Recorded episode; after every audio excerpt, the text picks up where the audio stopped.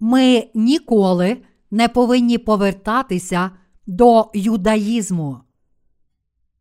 Івана, розділ 5, вірші 10, 29.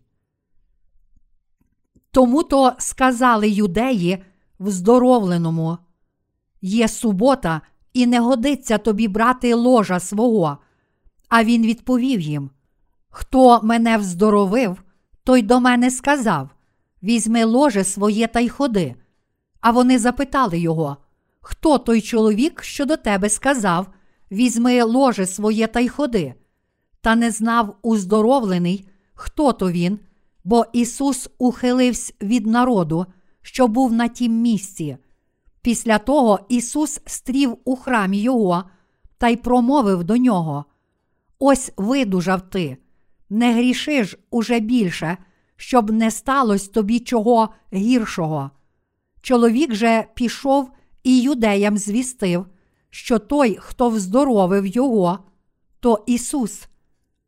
І тому зачали юдеї переслідувати Ісуса, що таке він чинив у суботу. А Ісус відповів їм: «Отець мій працює аж досі, працюю і я». І тому-то юдеї ще більш намагалися вбити його, що не тільки суботу порушував він, але й Бога Отцем своїм звав, тим роблячись Богові рівним.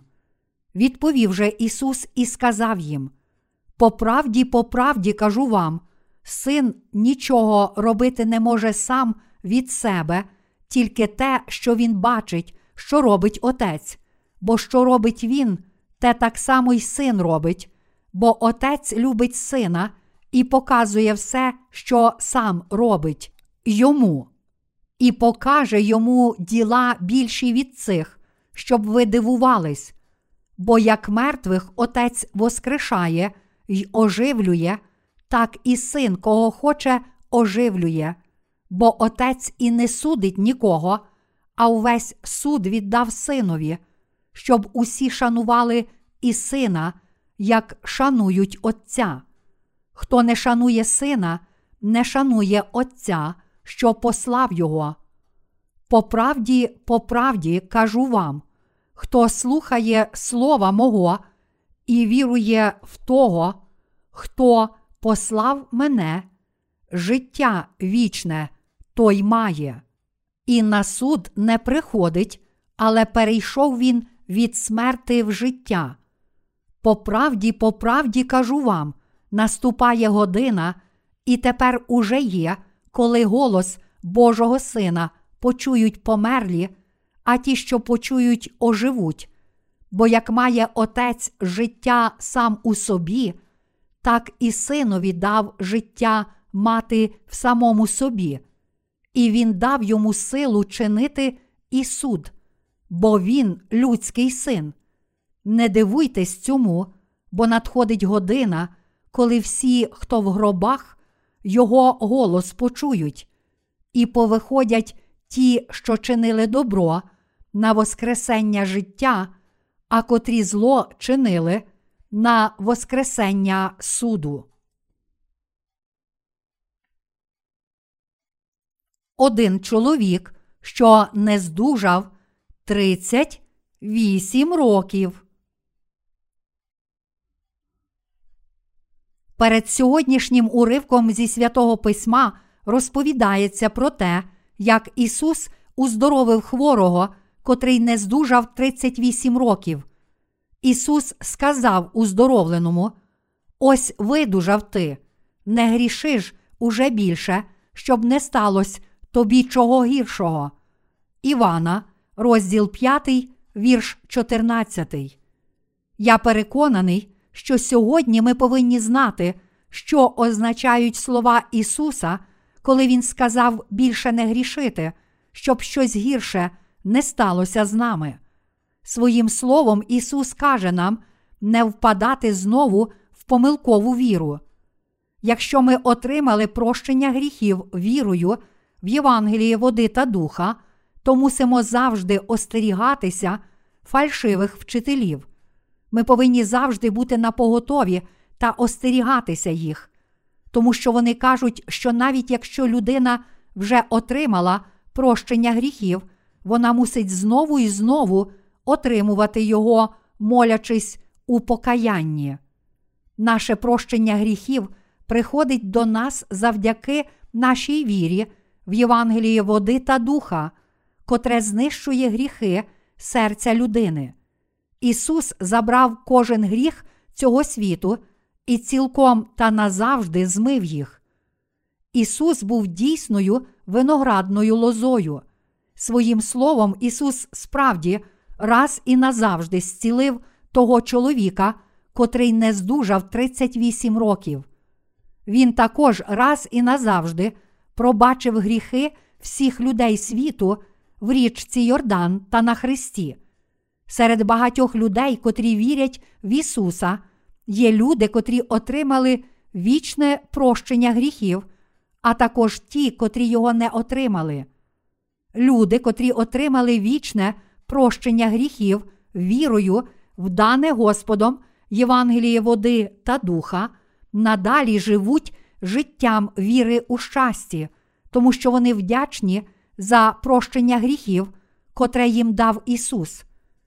Вони ніколи не хвилюються з приводу покарання за гріхи і пекла, а натомість живуть щасливим життям із безгрішним серцем. Відмінність між релігійними людьми і віруючими у Євангеліє води та Духа. Ті люди, котрі народилися знову завдяки вірі в Євангелії води та Духа, повинні остерігатися, щоб не повернутися до християнської доктрини тих, котрі ще не народилися знову. Християнські спільноти цього світу переповнені фальшивими пророками. Крім того, подібно як Ізмаїл переслідував Ісаака, так само іноді ті, котрі не народилися знову, переслідують тих, котрі народилися знову завдяки Євангелію води та Духа. Ті, котрі не народилися знову, вважають, що доктрини їхньої церкви є важливіші, ніж слово правди, і тому продовжують переслідувати тих, котрі вірять і проповідують Євангеліє води та Духа. У сьогоднішньому світі є багато лицемірів, котрі вважають, що доктрина дотримання суботи є важливіша, ніж Євангеліє води та Духа, котре є Словом Божим, подібно як ті, котрі казали, що Ісус вчинив гріх, тому що в день суботній зцілив хворого, котрий не здужав цілих 38 років. Вони сказали, що гріхом для хворого, котрий пролежав 38 років, було встати і йти в день суботній. Чи християнська доктрина є для вас важливіша?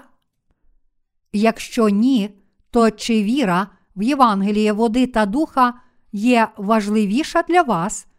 Для нас прощення гріхів, котре можна отримати раз і назавжди завдяки вірі в Євангеліє води та Духа, є важливіше, ніж усі християнські доктрини. Адже незалежно від того, як віддано людина дотримується доктрин, якщо в її серці є гріх перед Богом, то їй важко молитися. Вона обов'язково отримає покарання, піде до пекла на загибель. Отримавши прощення гріхів вірою в Боже Слово правди, кожна людина йде до неба, до Божого Царства, незважаючи на всі її недоліки. Люди віри, котрі вірять у Євангеліє води та Духа, не вважають християнські доктрини за важливі. Натомість вони вважають важливою віру в правду Євангелія води та Духа. Тож через неупереджене слово правди ми обов'язково повинні з'ясувати, чи ми самі отримали прощення щоденних гріхів завдяки вірі в Ісуса, чи ми завжди готові піти до неба, чи у наших серцях перебуває свідчення слова нового народження, та чи слово свідчення нашого спасіння справді є Словом Божим, котре змило наші щоденні гріхи. Крім того, ми повинні дотримуватися слова, а не йти за різними доктринами. Ця розповідь про те, як Ісус Христос зцілив хворого, котрий не здужав 38 років, показує нам, що кожен грішник може отримати прощення гріхів вірою в Євангеліє води та Духа. Ісус зцілив хворого, котрий не здужав 38 років, у день суботній, і тоді, зцілюючи хворого, він сказав: «Візьми ложе своє та й ходи». Івана, розділ 5, вірш 11. Тоді цей чоловік отримав зцілення, встав зі свого ліжка і пішов. Але євреїв більше цікавило те, що Ісус не дотримався приписів суботи, ніж те, що Ісус спас грішника від гріхів. Євреї вважали, що дотримуватися приписів суботи дуже важливо. І тому те, що Ісус зцілив хворого, котрий не здужав 38 років, стало для них великою проблемою. Читаючи книги Старого Завіту, євреї також вірили, що Месія прийде, але ніколи не подумали б, що саме Ісус був тим Месією, котрий мав прийти. Тому, відповідно до законів Старого Завіту, вони взагалі не працювали в день суботній. Субота тривала від заходу сонця в п'ятницю до заходу сонця в суботу. І в такий спосіб служили Богу, відпочиваючи, забороняючи виконувати будь-яку фізичну працю. Але в Новому Завіті Ісус, Господь суботи, дав прощення гріхів усім людям, забравши гріхи всіх людей своїм хрещенням та пролиттям крові на хресті. Ось який мир Господь дав нам, грішникам. Господь дав грішникам цілковитий спочинок, особисто прийшовши на землю. Ісус дав усім грішникам спасіння від усіх гріхів. Тож Господь став паном суботи. Ісус дав дійсний спочинок та мир серцям грішників, принісши нам прощення гріхів. Господь дав дійсний спочинок тим, котрі вірять у правду, що Господь змив гріхи світу Євангелієм води та Духа. Ісус став Спасителем і Господом, котрий спас усіх грішників від усіх гріхів. Тож сам Господь є паном суботи, котрий дав спочинок кожному, хто вірить у нього. Сам Господь є дійсним спасителем грішників, паном спочинку та Господом суботи. День суботній існує в цьому світі, щоб об'явити Господа, котрий дав нам дійсний спочинок, тобто прощення гріхів. У день суботній Ісус уздоровив одного хворого. Євреї, котрі не знали дійсного спасіння Ісуса, сказали, що Ісус – це лише людина, котра порушила Божий закон, та що той чоловік, котрий був зцілений від хронічної хвороби, також порушив Божий закон. А отже євреї внесли Ісуса у список осіб, котрих належить переслідувати. Якби Ісус вилікував неміч хворого в якийсь інший день, не в суботу, то вони не змогли б вважати це порушенням приписів, але Ісус став об'єктом їхнього переслідування, тому що вилікував неміч у єврейський день суботній. Хворий, котрий зцілився, також став для них проблемою. Для них Ісус був лише грішником. Але в день суботній Ісус дав хворому дійсний спочинок. Ісус сказав тому чоловікові: «Візьми ложе своє та й ходи». Насправді для Ісуса те, що цей хворий звільнився від немочі, було важливіше, ніж дотримання дня суботнього. Ісус дав хворому, котрий не здужав 38 років, дійсну духовну суботу, день, коли його серце здобуло дійсний спочинок, отримавши прощення гріхів. Чи для хворого, котрий не здужав 38 років, звичка дотримання та святкування дня суботнього від заходу сонця в п'ятницю до заходу сонця в суботу була справді важлива? Чи навпаки, для нього важливіше було отримати зцілення, почувши і повіривши в Слово Боже, та встати з ліжка, в котрому він пролежав 38 років?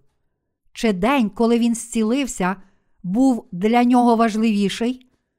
Чи ви маєте день суботній у своїх серцях? Насправді, день суботній означає не просто день тижня. Дійсний день суботній означає спасіння від усіх гріхів вірою серця в слово прощення гріхів. Людина, котра раз і назавжди отримала прощення всіх гріхів, має дійсний спочинок. Серед тих, котрі вірять в Ісуса, є люди, котрі мають дійсний спочинок у своїх серцях, а також ті, котрі ходять до церкви без дійсного спочинку. Ми повинні насолоджуватися дійсним спочинком, приймаючи Господа у наші серця й отримуючи прощення всіх гріхів завдяки вірі в Євангелії води та Духа. Дійсна субота перебуває у вірі в Господа, котрий спасає нас від усіх гріхів. Цей хворий зміг встати з ліжка, на котрому пролежав 38 років, тому що отримав цю силу завдяки вірі в усе Слово Ісуса. Слово Ісуса повернуло хворому здоров'я. Хворий, котрий не здужав 38 років, раз і назавжди піднявся і встав з ліжка, коли почув Слово Боже, і свідчив іншим про те, що його неміч була зцілена завдяки Ісусу. Любі браття віруючі, головною темою сьогоднішнього уривка зі Святого Письма є те, що євреї, котрі стверджували, що вірять в Бога, звинувачували Ісуса, котрий вилікував неміч у день суботній, та хворого, котрий не здужав 38 років, але зцілився завдяки вірі в Слово Ісуса. Євреї твердили, що в день суботній не можна зціляти немочей та піднімати з ліжок хворих. Відповідно до єврейських законів, все мало завмерти в день суботній. Вони стверджували, що в день суботній хворий та Ісус мусили відпочивати. Тож вони лише казали, що цей чоловік не мав права зцілювати неміч, а хворий не повинен був вставати і йти. Але, любі браття віруючі, якби ми були хворі, то хіба для нас зцілення немочей не було б важливе, незалежно від того, в який день тижня відбулося б зцілення, чи в день суботній, чи в якийсь інший день? Хіба звичайна людина не думає саме так? Незалежно від того, в котрий день тижня відбулося зцілення, важливо тільки те, що людина зцілилася. То чому ж закон каже, що не можна зцілювати в день суботній? Звичайно, в Старому Завіті написано: «Пам'ятай день суботній, щоб святити його. 6 день працюй і роби всю працю свою, а день 7 субота для Господа, Бога твого. Не роби жодної праці ти і син твій, та дочка твоя, раб твій та невільниця твоя, і худоба твоя, і приходько твій, що в брамах твоїх». Вихід, розділ 20, вірші 8, 10.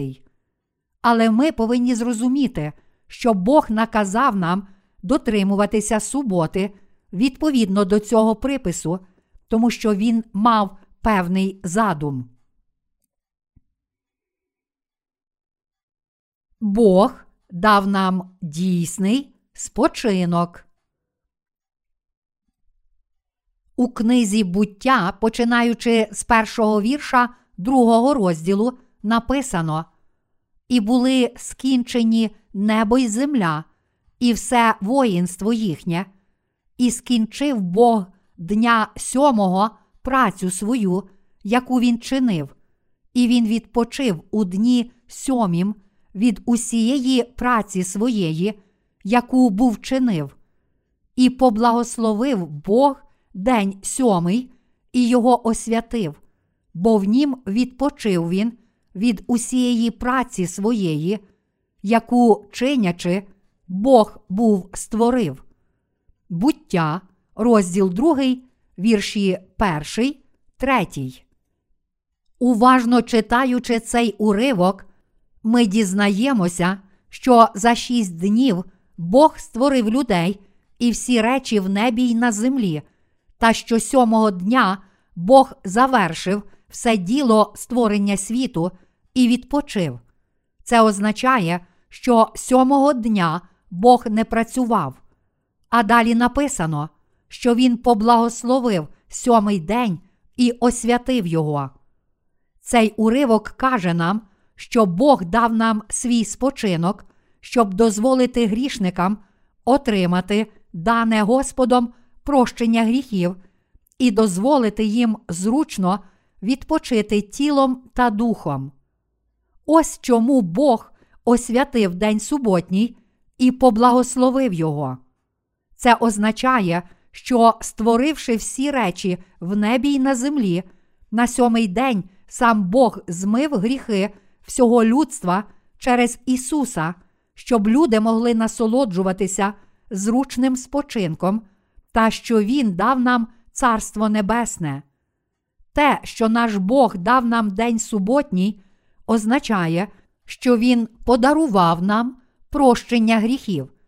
Це також означає, що, знаючи, що сатана обманює і надокучає тим, котрі впали в гріх, наш Бог змив усі гріхи цього світу своїм власним тілом та дозволив їм насолоджуватися спочинком у тілі та в дусі. Точніше, саме це Євангеліє води та Духа дало дійсний спочинок і прощення гріхів усім людям. Люди не могли буквально дотримуватися встановленого Богом дня суботнього відповідно до його приписів. То як ви думаєте, що Бог мав на увазі, коли він наказав нам дотримуватися суботи? Я знаю, що він хоче, щоб ми вірили в те, що Господь змив наші гріхи і дотримувалися цієї віри. Це не означає, що ми повинні формально дотримуватися дня суботнього. Ми не можемо досконало дотримуватися дня суботнього. Натомість ми можемо святкувати його духовно відповідно до Євангелія води та Духа. У Кореї, особливо у провінції Гангвон, є багато адвентистських церков. Церква Ісуса Христа святих останнього дня, церква адвентистів 7-го дня та християнська церква пришестя – це той самий релігійний рух. Ці люди працюють у День Господній, але не працюють від заходу сонця в п'ятницю до заходу сонця в суботу. Але оскільки земля крутиться, існує різниця в часі між Кореєю та іншими регіонами, такими як Америка і Європа. Коли в Кореї день, там якраз ніч. Тож тоді, як у Кореї день суботній, у тих країнах зовсім інший день. Тож якщо адвентист летить у Сполучені Штати вранці наступного дня після суботи, щоб дотримуватися Дня Господнього, то, будучи в літаку, він порушує його через різницю в часі. Тоді він подорожує в день суботній. То з якою ж метою Господь, Пан дійсного спочинку, встановив день суботній? звідки походить дійсний спочинок, котрий Господь дав грішникам. Він встановив день суботній, тому що хотів показати нам своє спасіння, прощення гріхів. Іншими словами, через приписи дня суботнього Бог проголошує, що Господь спас усіх грішників своїм хрещенням і кров'ю. Але люди буквально дотримувалися дня суботнього, думаючи, що саме таке є його призначення. Але не такий був задум Господа, коли він дав нам день суботній.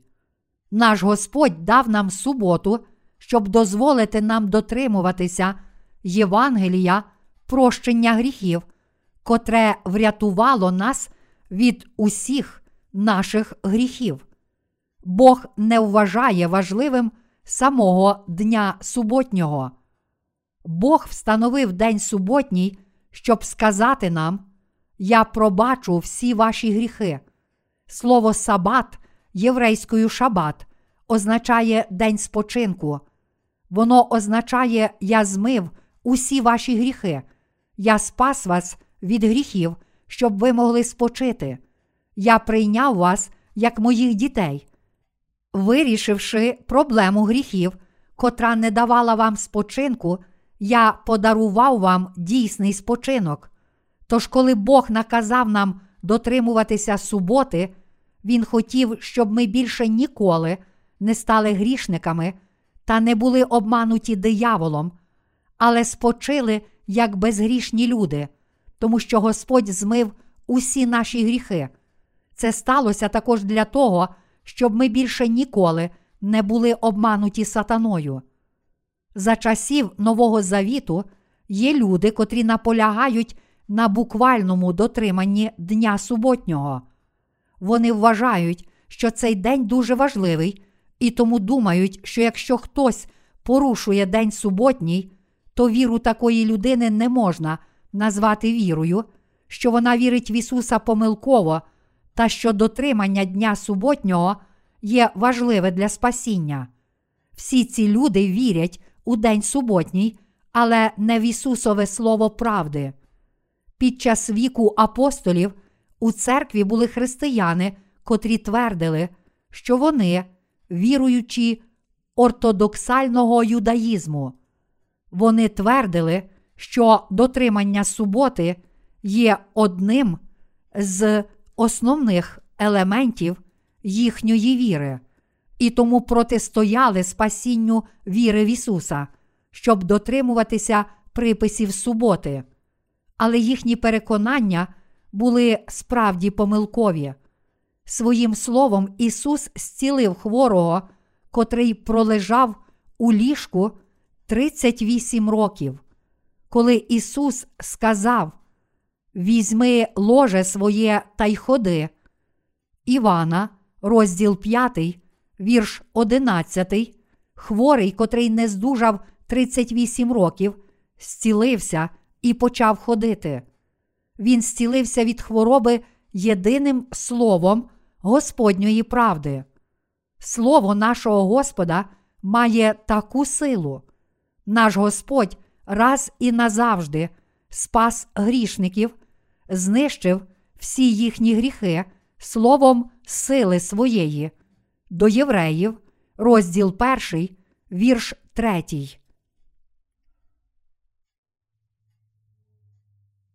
Зараз же встань і ходи. Те, що в сьогоднішньому уривку зі Святого Письма хворий зцілився від 38-річної немочі, означає, що він зміг отримати прощення гріхів вірою в Ісуса і слуханням Євангелія правди після того, як 38 років жив як грішник. Незалежно від того, який давній та глибокий є гріх людини, її серце отримує спочинок, коли здобуває вічне прощення гріхів, слухаючи правду Євангелія води та Духа, котрим Господь змив усі гріхи світу. Господь є Спасителем всіх грішників, а також тим, хто дарує благодать спасіння всім їм без винятку. Прощення всіх гріхів грішників справді здійснюється, коли вони чують і вірять у Боже Слово, а потім у їхні серця приходить спочинок. Неміч хворого, котрий не здужав 38 років, була відразу вилікувана, коли він почув і повірив у Слово Господа. То чи те, що хворий отримав зцілення в день суботній, стало гріхом лише тому, що євреї намагалися дотримуватися своєї доктрини суботи? Хворий, котрий не здужав 38 років, встав, почав ходити і навіть бігати. То чи отримати зцілення в день суботній – це гріх перед Богом? Хворий, котрого зустрів Господь, відразу став здоровим. Тож я запитую, чи людина мусить залишатися в ліжку тільки тому, що зцілення прийшло в день суботній? Чи Бог був би щасливим, побачивши це? Насправді, Божа воля була зовсім не така. Де в Біблії написано про закон, котрий забороняє віруючим в юдаїзмі отримувати зцілення і вставати з ліжка в день суботній? То чи про це каже якась із християнських доктрин? Християнські доктрини – це теорії, встановлені самими людьми. Їх придумали самі люди, щоб мати виправдання у переслідуванні власних інтересів. Багато людей завжди говорить про дотримання Божого закону, але приписи суботи означають, що ми повинні вірити в правду спасіння, котре Господь дав нам Євангелієм води та Духа, і дотримуватися цієї віри. Він дав їх нам не для того, щоб ми буквально дотримувалися дня суботнього, а радше для того, щоб ми могли берегти у своїх серцях ту правду, що Господь дав нам спасіння, звільнивши нас від гріхів світу. Тому ми повинні вірити в Євангеліє води та Духа, у котрому Бог дав нам прощення гріхів і дійсний спочинок для серця, а також берегти у своїх серцях правду цього Євангелія. Іншими словами, це означає, що праведні, котрі народилися знову завдяки вірі в Євангеліє води та Духа, повинні вірити в те, що Господь змив усі їхні гріхи, та захищати свою віру. Наш Господь зрозуміло сказав грішникам: «Я забрав усі ваші гріхи і спас вас від усіх гріхів». Ми віримо, що Господь дав нам дійсний спочинок. Ми повинні дізнатися про призначення дня суботнього, котрий встановив наш Господь. Господь установив суботу, щоб назавжди дати нам спочинок і мир серця, знищити всі наші гріхи Євангелієм води та Духа. Ми повинні пізнати мету, з якою Господь спас нас, а також цілим серцем повірити в це. В сьогоднішньому уривку зі Святого Письма віруючі в юдаїзм стверджували, що не можна зціляти хворих в день суботній, та що навіть зцілившись, людина мусить залишатися в ліжку цілий той день, тому що юдаїзм твердить, що буквальне дотримання закону є дуже важливе. Якби ми прийняли юдаїзм, то, напевно, вірили б у це. Багато християнських церков сьогодні також має таку помилкову віру. Є також люди, котрі кажуть: «Ви проповідуєте, що Ісус змив усі гріхи світу, відпокутувавши за них своїм хрещенням, але Він забрав тільки первородний гріх. А що стосується щоденних гріхів, то людина отримує їх прощення щодня, промовляючи молитви покаяння. Чи це належна віра? Господь цілком раз і назавжди змив усі гріхи людства Євангелієм води та Духа. Віра, котра каже, що, молячись у покаянні, люди щодня отримують прощення гріхів, котрі надалі чинять, насправді заснована на людських думках. Та все ж християнські церкви цього світу зазвичай вірять, що люди повинні отримувати прощення гріхів через щоденні молитви, тому що вони продовжують грішити у своєму щоденному житті. Молитви покаяння схожі на самокритику в комуністичних суспільствах. Все це нічим не відрізняється від юдаїзму в сьогоднішньому уривку зі Святого Письма. Я колись вірив в Ісуса як Спасителя, не знаючи правди, даного Ісусом Христом, Євангелія води та Духа. Але я раз і назавжди отримав прощення всіх гріхів, почувши та належним чином пізнавши Євангеліє води та Духа, котре є словом правди, і завдяки вірі в нього. Я впевнений, що завдяки Господу ви також отримали цю благодать. Тож вже отримавши прощення гріхів вірою в Євангеліє води та Духа, ми не повинні піддаватися формалізму сьогоднішнього юдаїзму. Хоч ми вже отримали прощення гріхів, якщо будемо день і ніч молитися в покаянні, кажучи щось на зразок: «Любий Боже, я знову згрішив. Будь ласка, пробач мені. Я справді отримав повне прощення гріхів, але, будь ласка, пробач мені ці гріхи, мій Боже. Будь ласка, пробач мені ще раз». То це означатиме, що ми не маємо правильної віри. Якби ми намагалися змивати щоденні гріхи молитвами покаяння, навіть вже повіривши в Євангеліє води та Духа, то це означало б зрадити Ісуса. Така віра є схожа на віру послідовників буддизму і язичництва.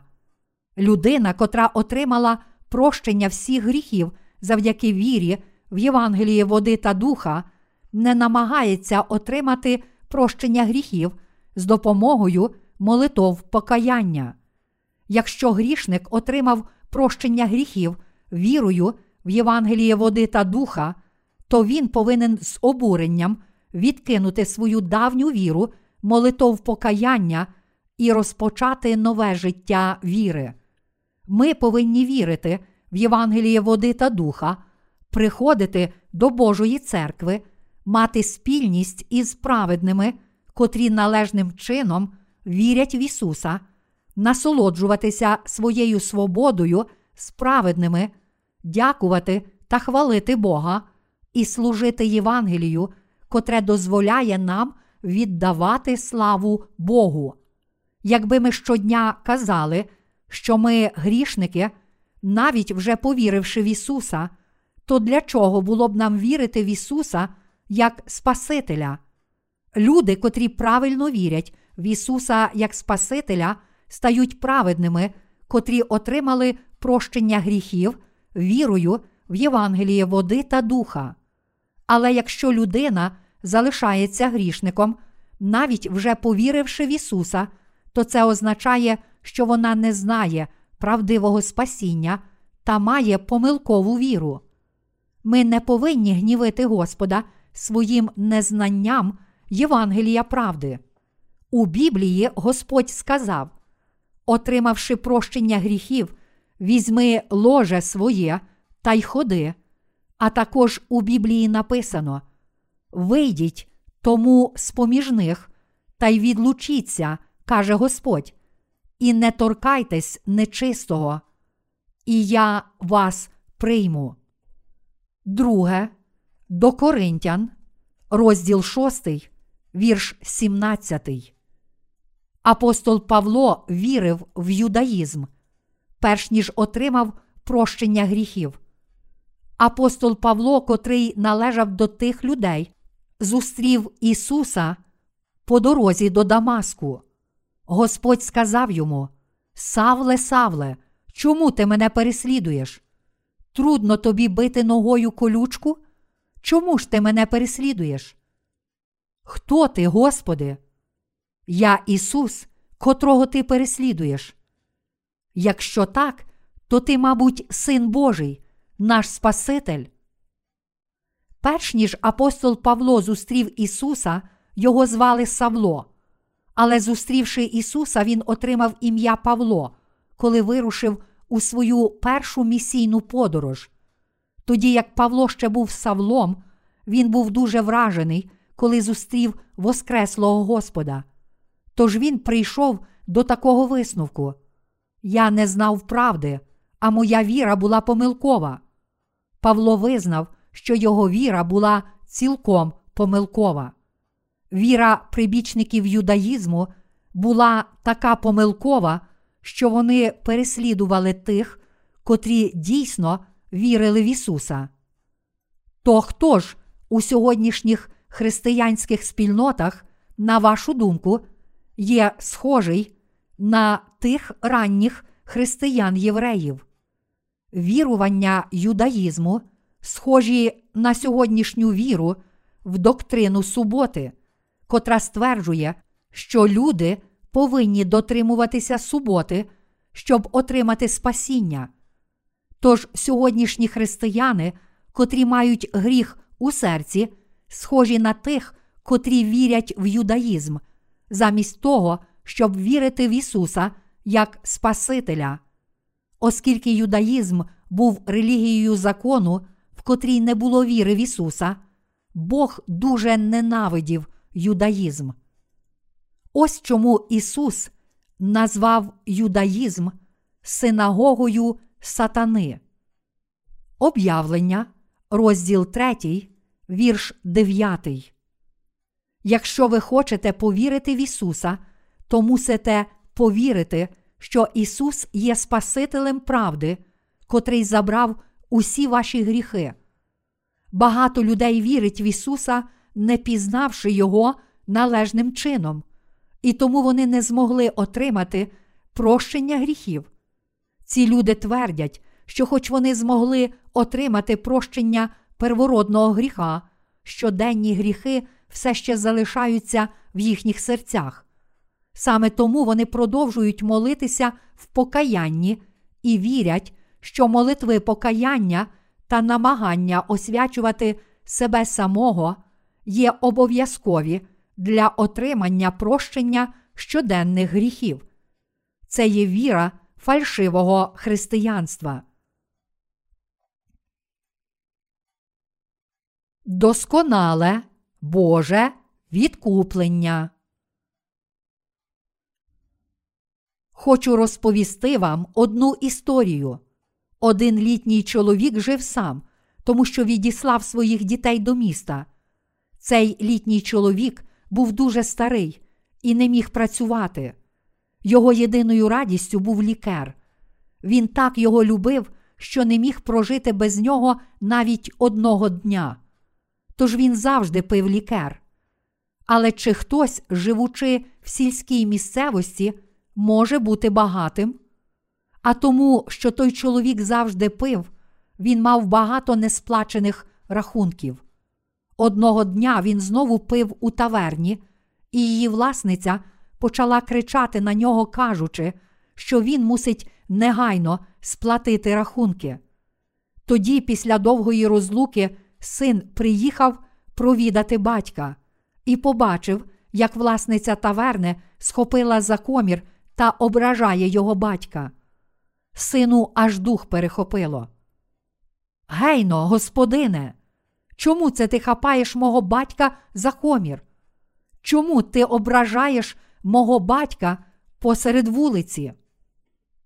Тоді, користуючись можливістю, власниця таверни каже: «Хіба він не мусить заплатити, а потім пити? Він не заплатив ще жодного разу. А сьогодні він знову приходить зі всіма своїми друзями, замовляє для всіх лікер і хоче, щоб йому знову записали це в борг. Ось чому я була вимушена це зробити. Якщо ти його син, то сплати його борги. Чи знаєш, скільки він заборгував? Син вже досяг значних успіхів у житті, тож йому стало соромно чути такі слова про свого батька. Отже він каже: скільки ж він заборгував? Відпусти комір мого батька і скажи мені, який є його борг. Батьку, будь ласка, йди додому. Я твій син. Я прийду додому, коли розрахуюся з власницею таверни. Скільки ж він заборгував? У сільських районах Кореї рахунки за лікар зазвичай сплачують рисом. Тож власниця сказала, що він заборгував 200 солом'яних мішків рису. Для звичайного землероба 200 солом'яних мішків рису означали б приблизно 10 років праці. У книзі обліку боргів було безліч записів про те, котрого дня та місяця батько пив у борг. Добродушний батько запрошував перехожих, кажучи: «Гейно, зайдіть сюди, заходьте», і щодня пригощав їх лікером. Любі браття віруючі, лише уявіть собі, який великий був його борг. Але син цілком сплатив його. Він запитав: скільки коштують 200 солом'яних мішків рису? І запросто сплатив весь борг. Тоді син сказав власниці: збирати друзів і пити разом з ними лікер – це остання радість, котру мій батько має на старості своїх літ. Тому, коли мій батько прийде сюди зі своїми друзями, будь ласка, подавайте йому лікер безкоштовно. І наперед дав власниці величезну суму грошей. Після цього, навіть коли батько збиратиме всіх сусідів і питиме з ними лікер, чи його запишуть в книгу обліку боргів? Ні, не запишуть. Чи серце батька ніколи не почувалося винним, коли він, не знаючи, що його борг сплачено, пив лікер? Так, він почувався винним. Але пізніше син сказав батьку про це. Я не сказав цього моєму батьку, щоб він не пив надто багато. Але тепер прийшов час сказати йому правду, адже йому так важко на серці через те, що його борг знову зростає. Тож мушу сказати йому, що я вже наперед заплатив величезну суму грошей за його майбутні борги. Я також мушу сказати батьку не пити дуже багато лікеру, а тільки трохи. Я також скажу йому, що дав власниці таверни 200 мільйонів вон, 200 тисяч доларів. З такими думками син покликав батька і запитав: чи зараз ти п'єш багато алкоголю? Ех, сину, я п'ю вже 5 місяців, тож починаю хвилюватися. Напевно, я знову заліз у борги. Колись власниця таверни знову вхопить мене за комір.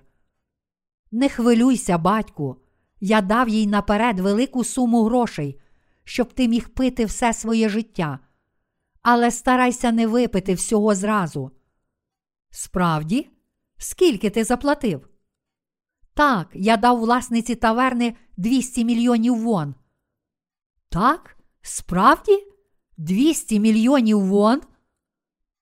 Знаючи, що його батько і надалі буде пити, син дав власниці достатньо грошей, щоб батькові вистачило на все життя. У своєму серці батько був боржником, коли ще не знав, що його син дав власниці завдаток у 200 мільйонів вон. Але насправді він ніколи не був боржником. Всі ті 5 місяців батько думав у своєму серці: я заліз у борг, я боржник. І завжди, проходячи повз таверну, він йшов з похнюпленою головою. Але тепер батько вже не є боржником.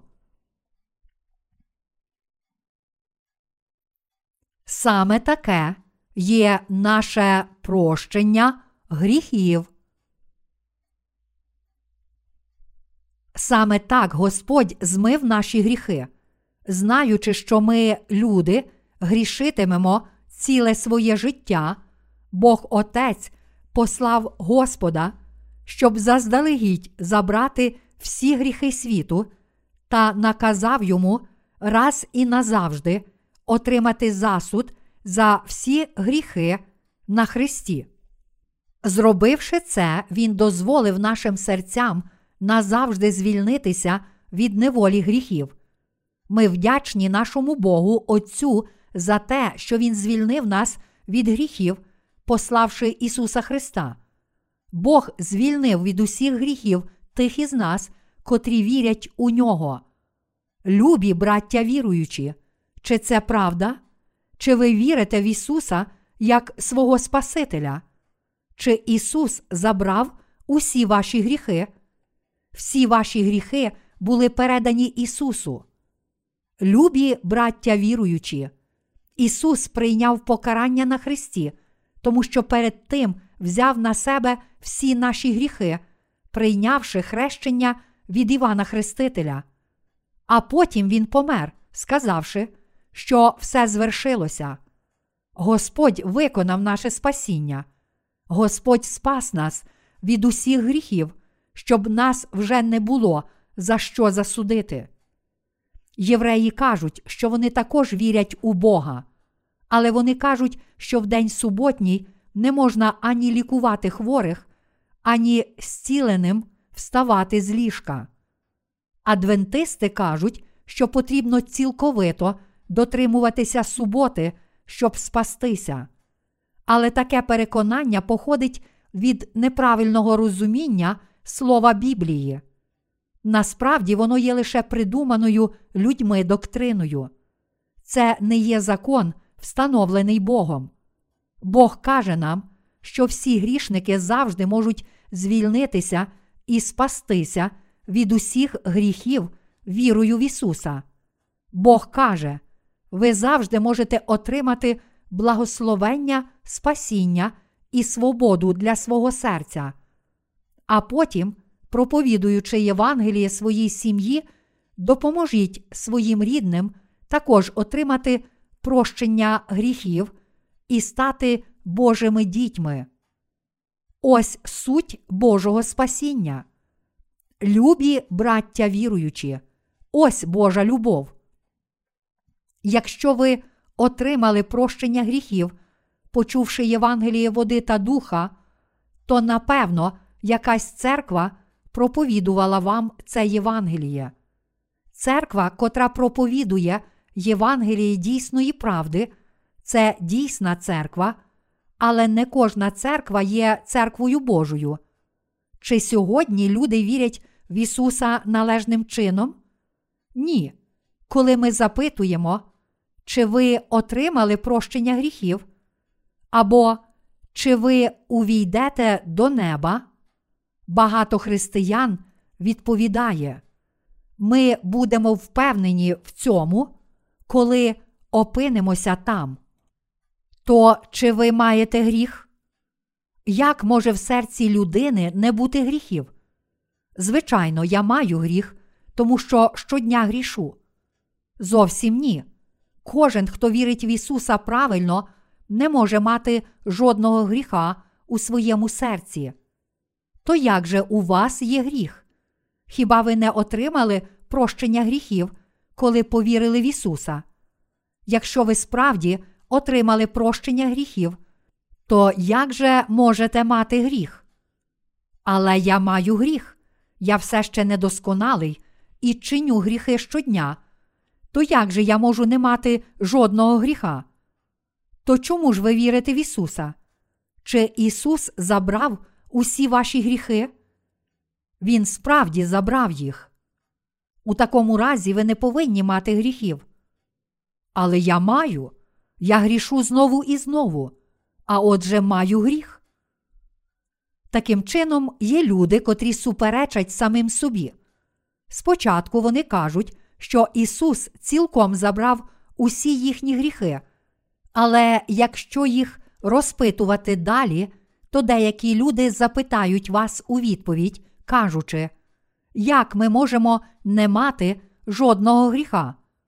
Ось як далі розгортається діалог із таким християнином. Якщо Ісус справді забрав усі гріхи, то я не маю гріха, але я залишаюся грішником. Ісус забрав тільки мої первородні гріхи, але не забрав моїх щоденних гріхів. То як же ви зможете отримати прощення своїх щоденних гріхів? Ми отримуємо прощення своїх щоденних гріхів щодня, молячись у покаянні. Багато християн має таку віру. Ісус змив усі гріхи світу в річці Йордан. То як же в серці людини може залишатися гріх? Не може бути жодного гріха всередині тих, котрі вірять в те, що Ісус забрав усі гріхи світу, прийнявши хрещення в річці Йордан.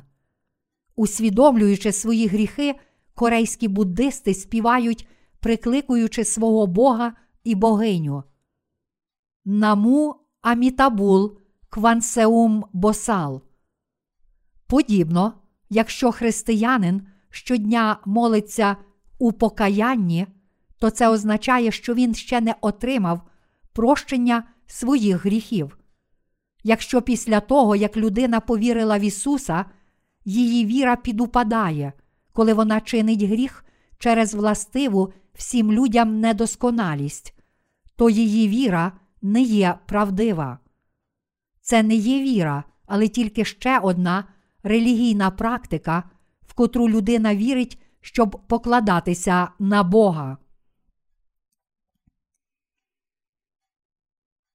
Ми є недосконалими людьми перед Богом. Ми отримали прощення гріхів вірою в Ісуса, котрий забрав усі гріхи людей, недосконалих у всіх відношеннях. Хоч ми недосконалі, Бог всемогутній і досконалий. Ось чому Бог змив усі наші гріхи і досконало спас нас від усіх тих гріхів, котрі ми чинимо через наші недоліки. Віра в це є дійсною вірою. Цей чоловік, котрий вірив у Бога і прагнув його допомоги, отримав зцілення від 38-річної немочі, коли зустрів Ісуса. Це означає, що він раз і назавжди отримав прощення гріхів. Господь промовляє до нас про досконале прощення гріхів через розповідь про хворого, котрий не здужав 38 років. Він встав зі свого ложа і пішов, зцілившись від хронічної хвороби. Отримавши прощення гріхів, ми ніколи не повинні перебувати разом із тими, котрі не отримали прощення гріхів. Це означає, що ми не повинні жити життям віри разом із ними. Ми можемо робити разом щось інше, але не можемо жити з ними життям віри. Чи ви розумієте це? Любі браття віруючі, праведні й грішники не можуть жити разом. Ті, котрі мають віру, яка стверджує, що вони мають гріх, незважаючи на віру в Ісуса, та ті з нас, котрі отримали досконале прощення гріхів, не можуть бути разом. У Євангелії від Івана, розділ 5, вірші 14-15 написано: «Після того Ісус стрів у храмі його та й промовив до нього: ось видужав ти, не гріши ж уже більше, щоб не сталось тобі чого гіршого. Чоловік же пішов і юдеям звістив, що той, хто вздоровив його, то Ісус». Ісус сказав: «Ось видужав ти, не гріши ж уже більше, щоб не сталось тобі чого гіршого». Івана, розділ 5, вірш 14. Любі браття віруючі, як ви думаєте, що означають ці слова? Чому Ісус сказав: «Ось видужав ти, не гріши ж уже більше, щоб не сталося тобі чого гіршого». Зціливши неміч цього хворого, котрий не здужав 38 років.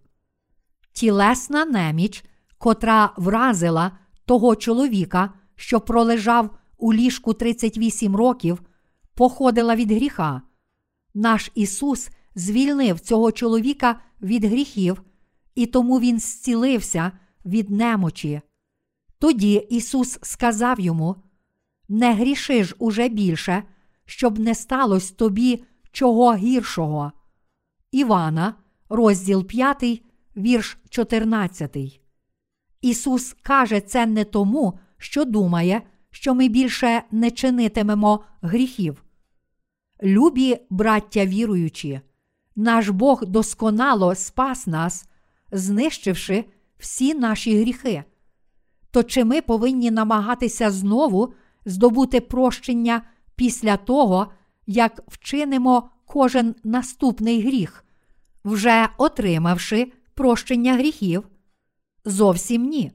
Ми повинні лише підтверджувати, що завдяки Євангелію води та Духа ми вже отримали прощення навіть тих гріхів.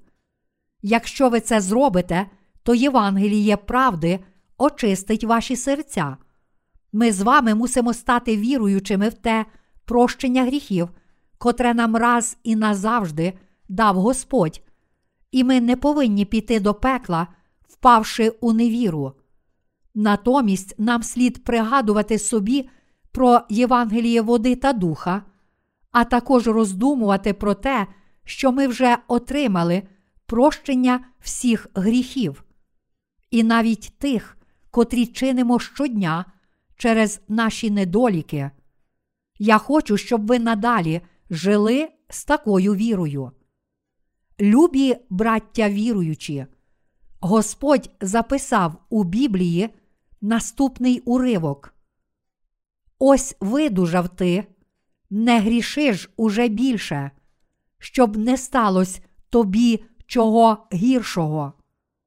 Івана, розділ 5, вірш 14.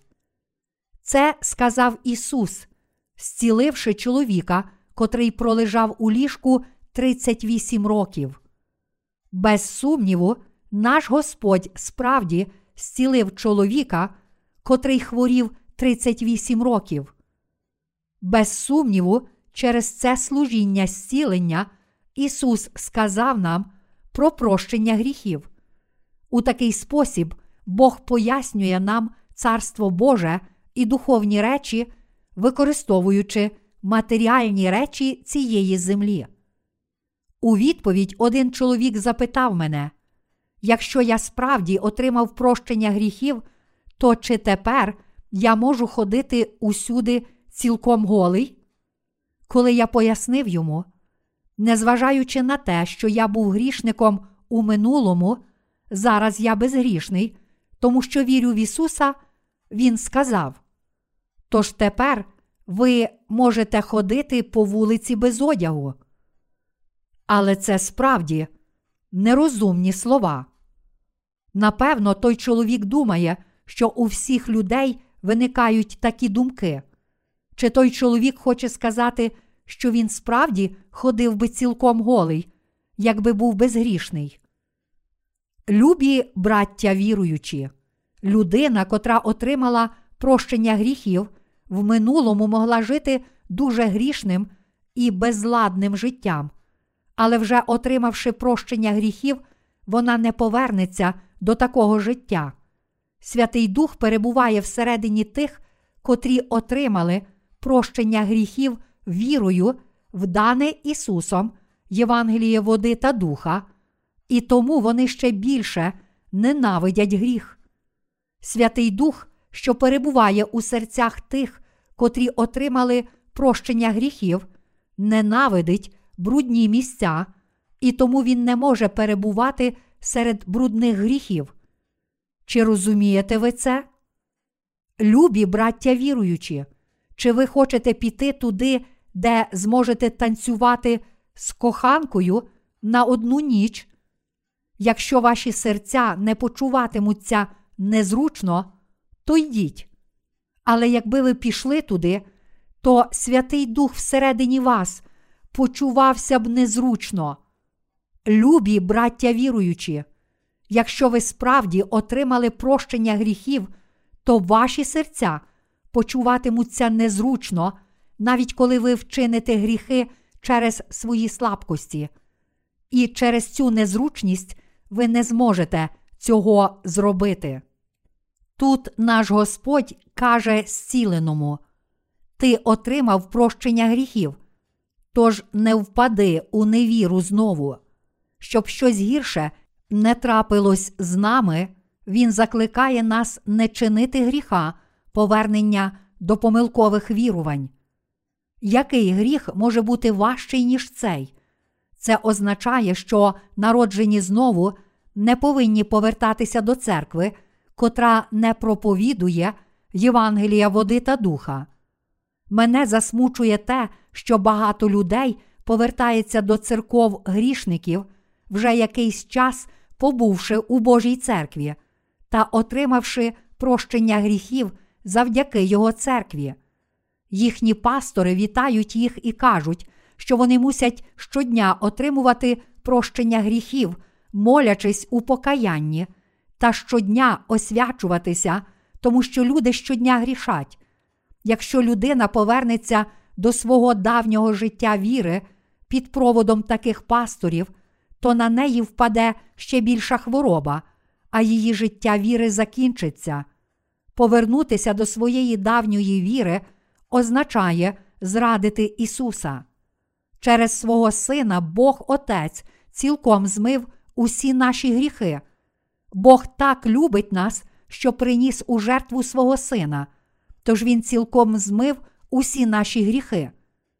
Любі браття віруючі, якщо, вже отримавши прощення гріхів, ви підете до брехливих людей, котрі кажуть, що потрібно отримувати прощення гріхів щодня, та житимете життям віри разом з такими людьми, то ваша віра миттю загине.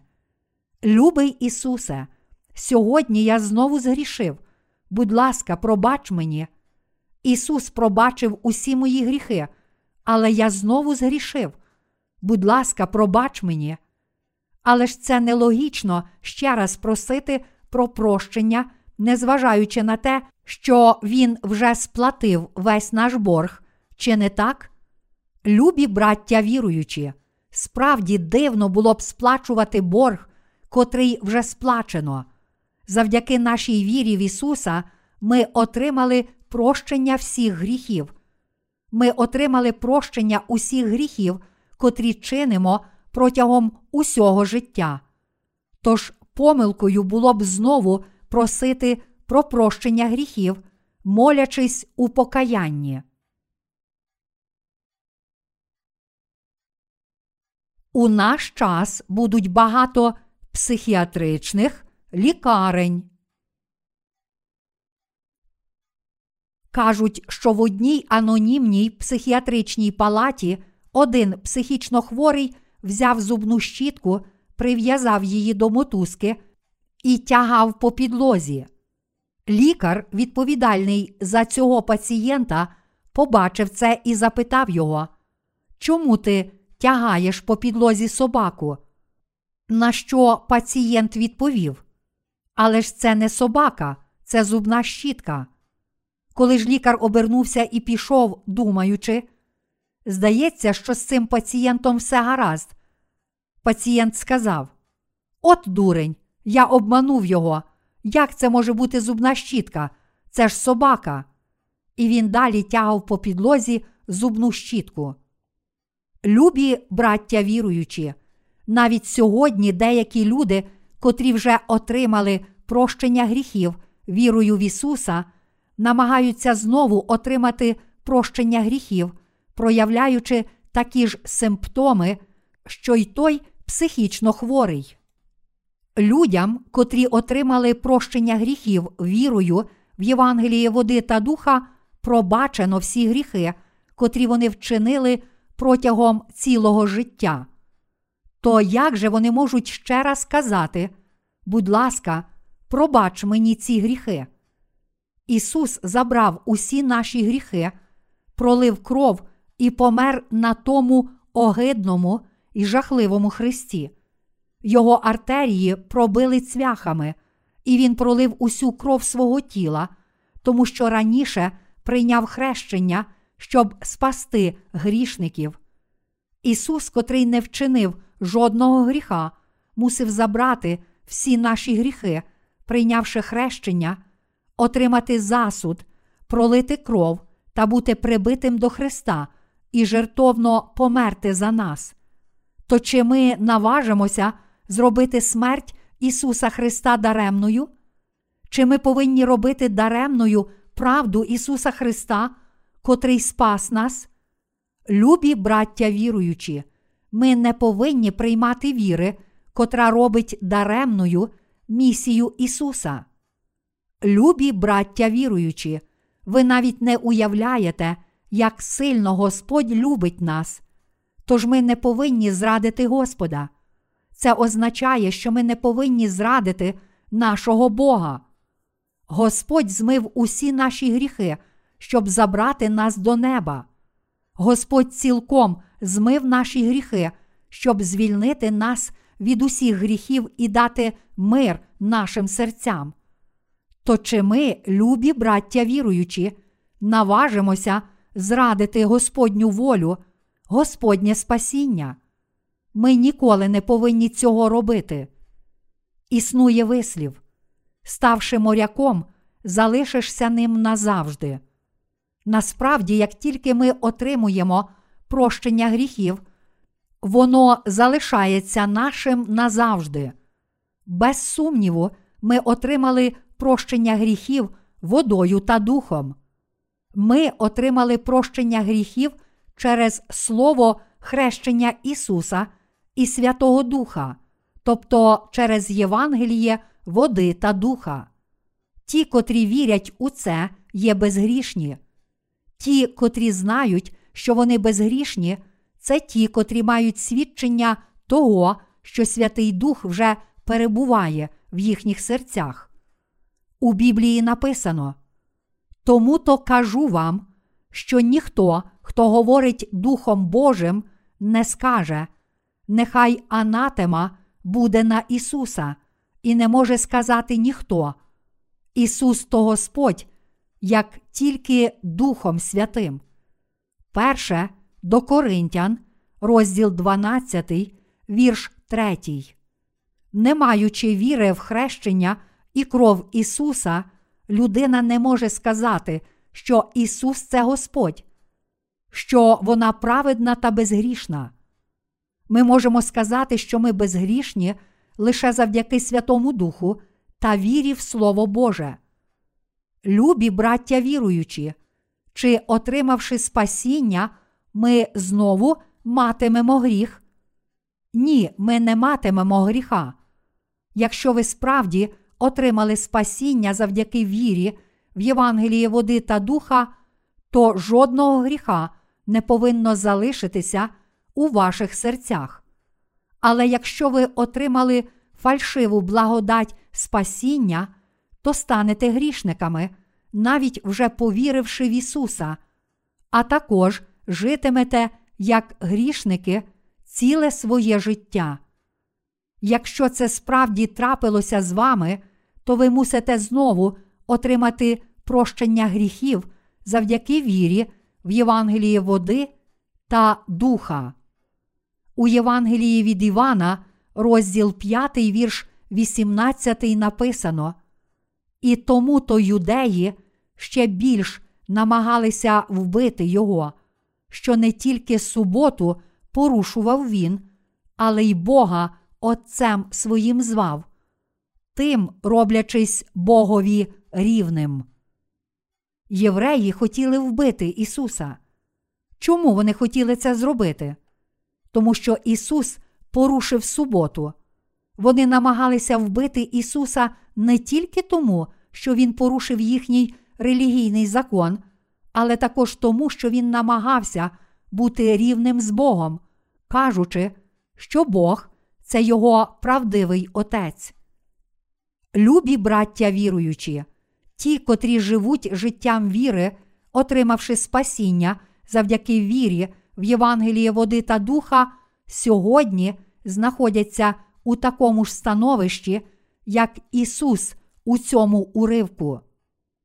Любі браття віруючі, чи ми порушуємо закони християн цього світу, чи ні? Ми віримо в Слово Боже, а не в їхні доктрини. Ми віримо в Господа і належимо Богу, а не людям цього світу. Подібно як Ісус сказав, що Бог є його дійсним Отцем і вважав себе рівним із Богом, ми також називаємо Бога Отцем, як Божі діти. Саме тому люди переслідують і нападають на нас. Але на нас не так легко напасти, адже ми маємо меч слова правди. Одне корейське прислів'я каже: навіть маленька дворняга дуже смілива у себе вдома. Навіть коли сторожовий собака гавкає: хто це в біса такий? Я тебе укушу. Гавв! Дурень, підібгавши хвіст, тікає і мало не плаче. А ще одне прислів'я каже, що потяг котиться вперед, навіть якщо дурень гавкає. Ми запитуємо такого нерозумного християнина: чи ти віриш в Ісуса? Чи ти маєш гріх? Так, звичайно. Якщо це правда, то ти підеш до пекла. У слові написано, що заплата за гріх – смерть. Якщо так, то я мушу піти до пекла. А хіба ви не підете? То чи ти не маєш жодного гріха? Я отримав прощення гріхів, тож я не маю жодного гріха. Чи ти маєш на увазі, що більше не грішиш? Ні, насправді я щодня грішу. Якщо ти грішиш, то як же можеш не мати гріха? То чи ти маєш гріх у серці? Звичайно ж, насправді я маю гріх. Чи ти отримав прощення гріхів, чи ні? Так, я справді отримав його. Ти маєш гріх, то як же можеш бути Божою дитиною? Ти маєш гріх, тому що віриш тільки в те, що Ісус помер за тебе на хресті, але не віриш, що твої гріхи перейшли на Ісуса через Його хрещення.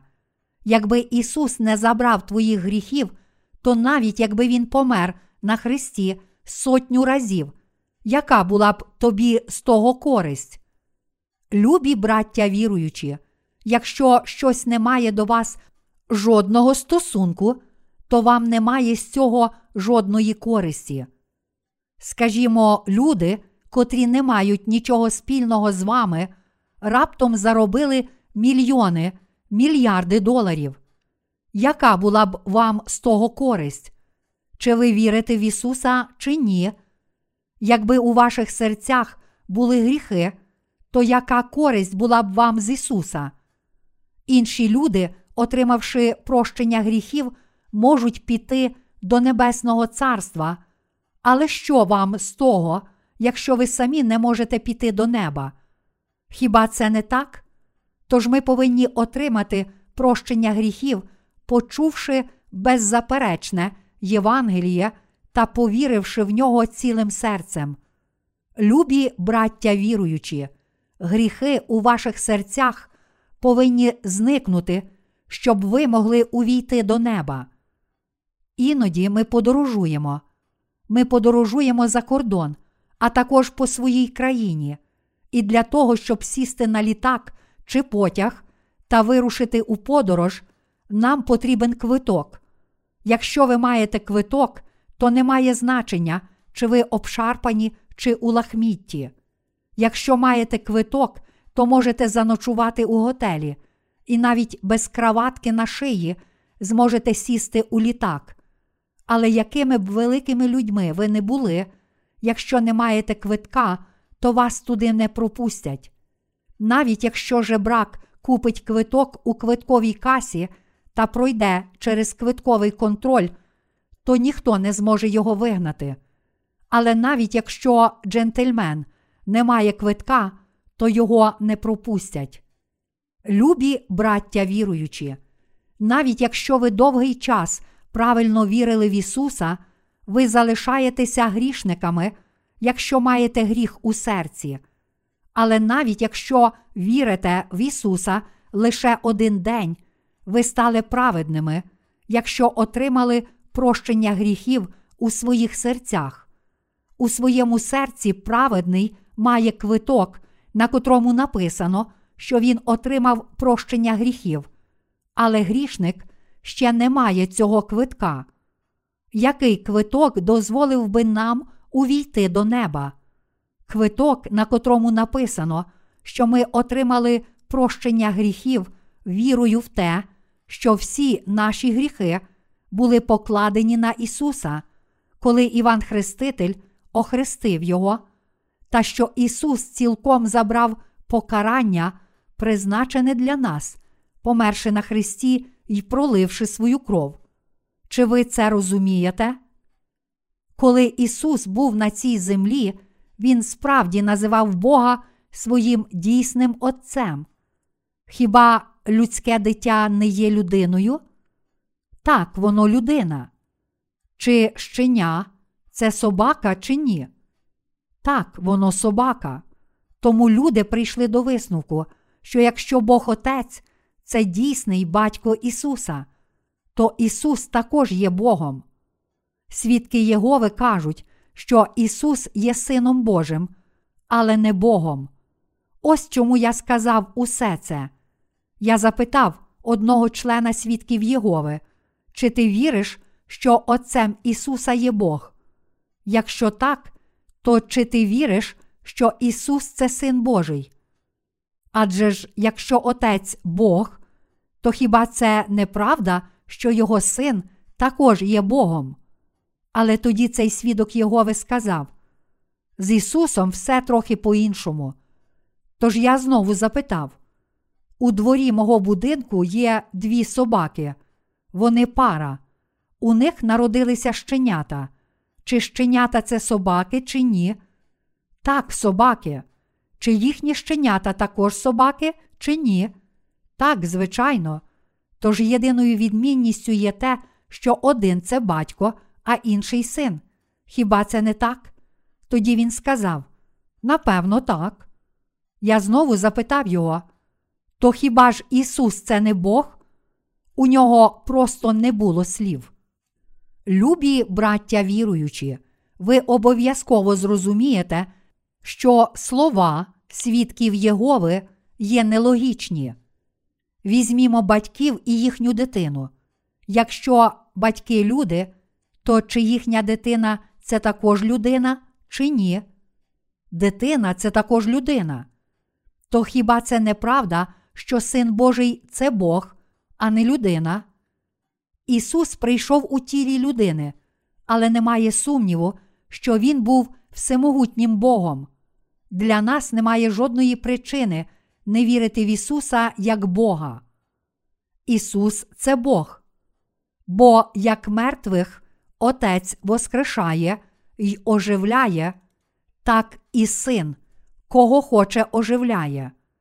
Бо Отець і не судить нікого, а увесь суд віддає Синові, щоб усі шанували і Сина, як шанують Отця. Хто не шанує Сина, не шанує Отця, що послав Його. Івана, розділ 5, вірші 21-23.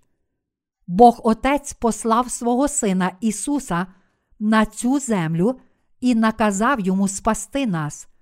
Крім того, Він передав своєму Синові всю владу судити всіх людей. Ісус справді створив усі речі в небі й на землі. Біблія, напевно, каже нам, що Бог Отець царює над усім, що Його Син створив Словом. Крім того, Бог каже, що Він передав своєму Синові владу судити, а також здатність давати спасіння. Отож, слова свідків Єгови є справді нелогічні. Я вірю в Бога Отця. Більше того, я вірю, що Син Бога Отця, Ісус, також є Богом, нашим Спасителем і Творцем. Я вірю, що Він став нашим Спасителем.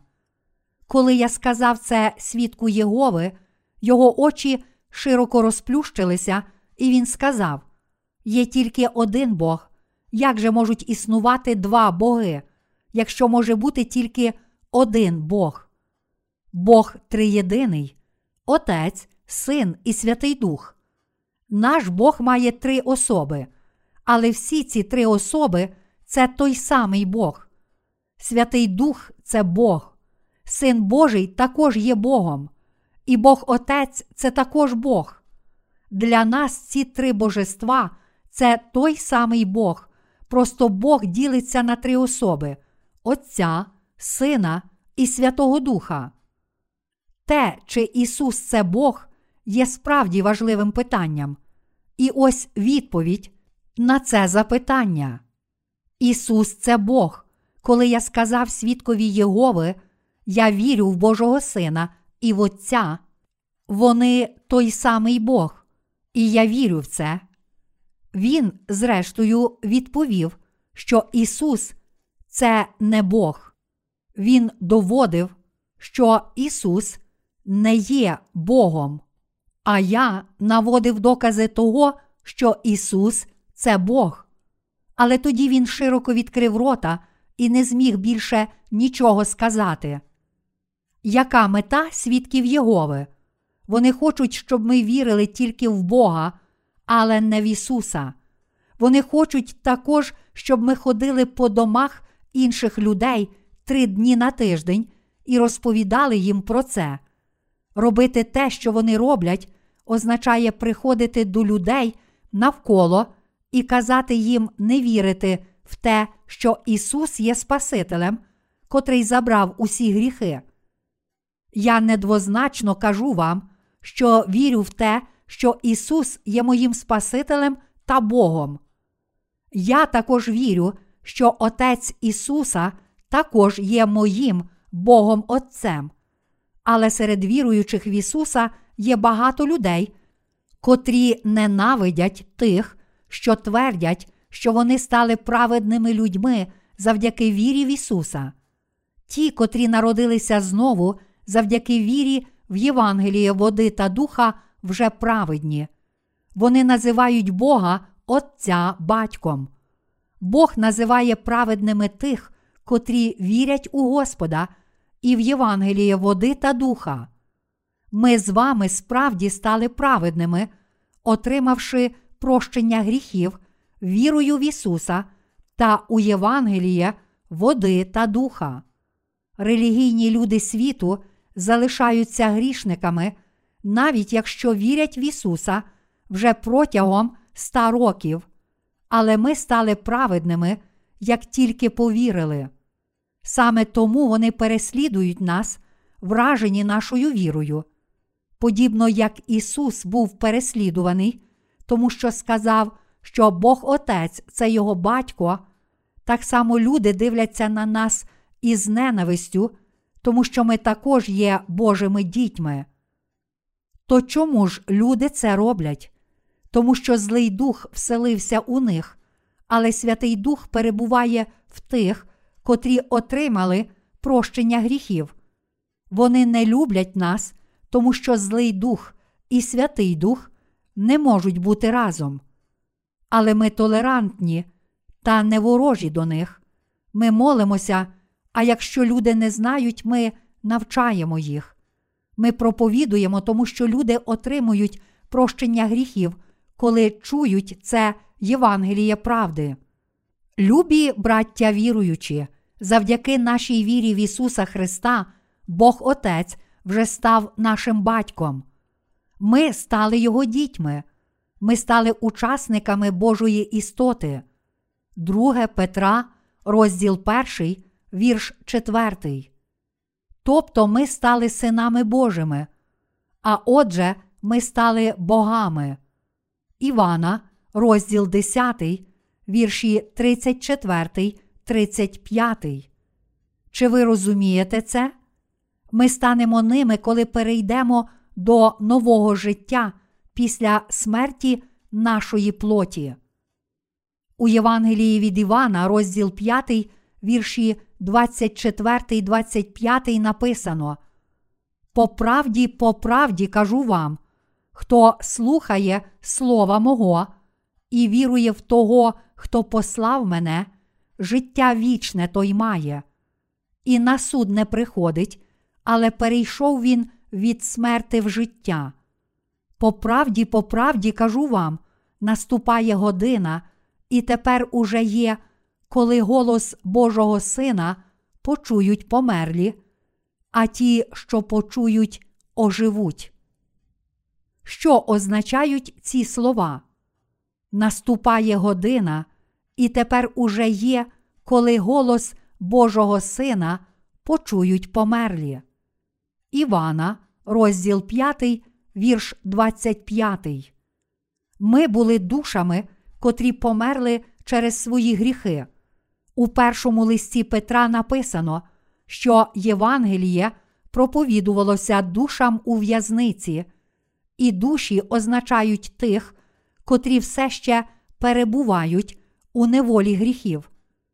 Тут Ісус зрозуміло каже нам: наступає година, і тепер уже є, коли голос Божого Сина почують померлі, а ті, що почують, оживуть.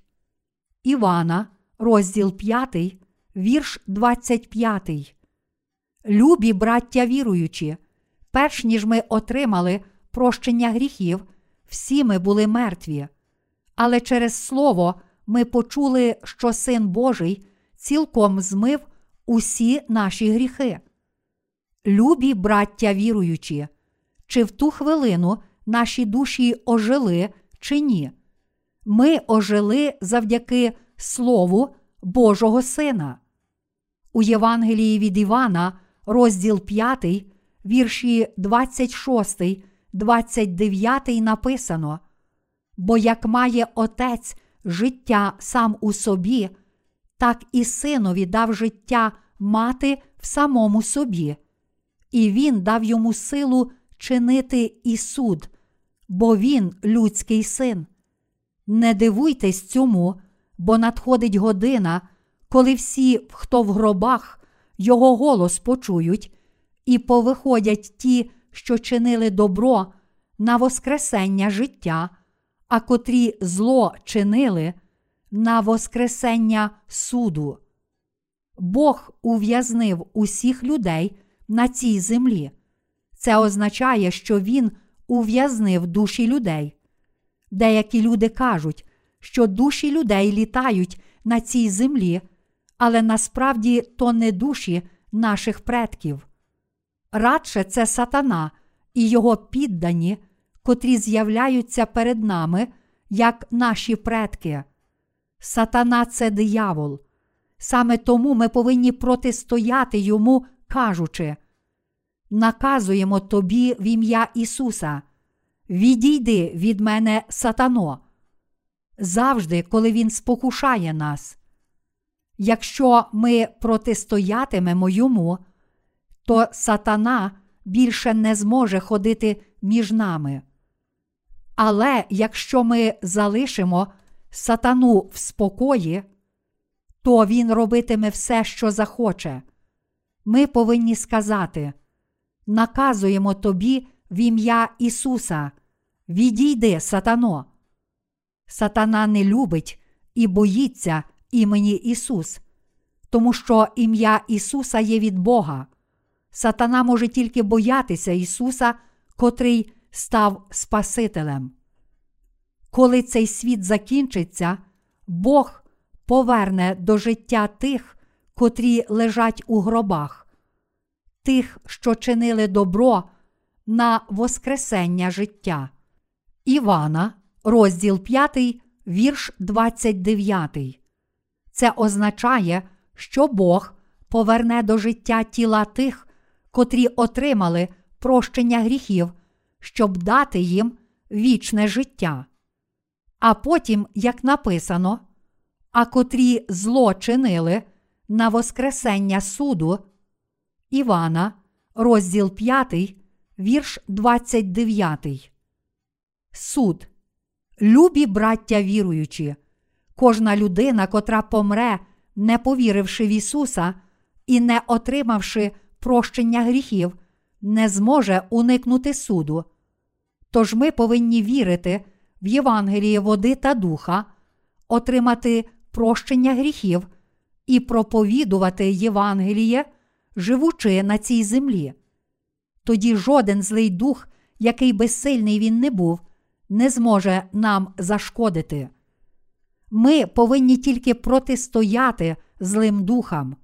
Ми повинні протистояти злому духу, тому що він наступатиме на нас ще далі, якщо ми боятимемось його. Наказую тобі в ім'я Ісуса, відійди, сатано. Любий Господи, бережи мене.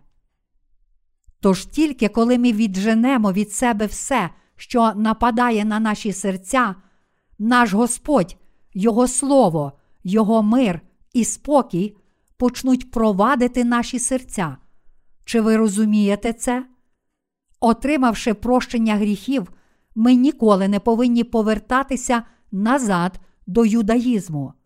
Зараз нам належить виконувати Божу волю, відокремившись від зграї грішників.